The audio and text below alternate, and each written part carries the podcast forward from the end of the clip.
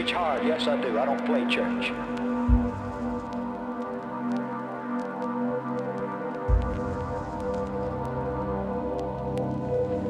My cousin Jerry Lee Lewis. We were raised together like brothers. I've heard him speak in other tongues. He sold over 50 million records. Just about every record that he puts out today, it goes to the top 10 in the C&W field. I saw four gold records hanging on his new home or house in Louisiana just a few days ago, each signifying a million dollars worth of sales. Money rolling in at such a rate. When he first started, he and Elvis Presley were neck and neck for the rock and.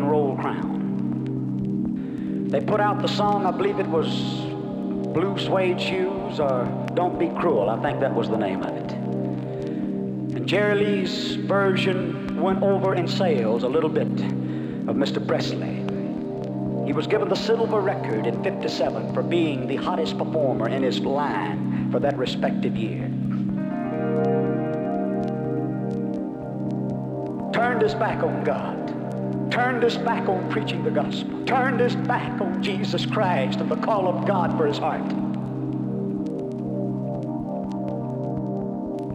One Sunday, I was at my home church preaching a meeting. We had a dinner on the ground, and Jerry Lee's dad drove up in a big brand new Cadillac. In those days, Jerry Lee was averaging $2,500 a day. And that's not a lot of money now to a lot of people. It's a lot to me and some of you.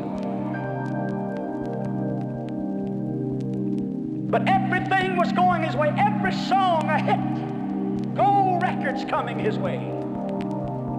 Cordons of policemen having to hold the crowds back. Every time I read an interview that he's given some reporter, he'll tell that reporter, God called me to preach. And I ought to be a preacher. And I'm sorry for what I did.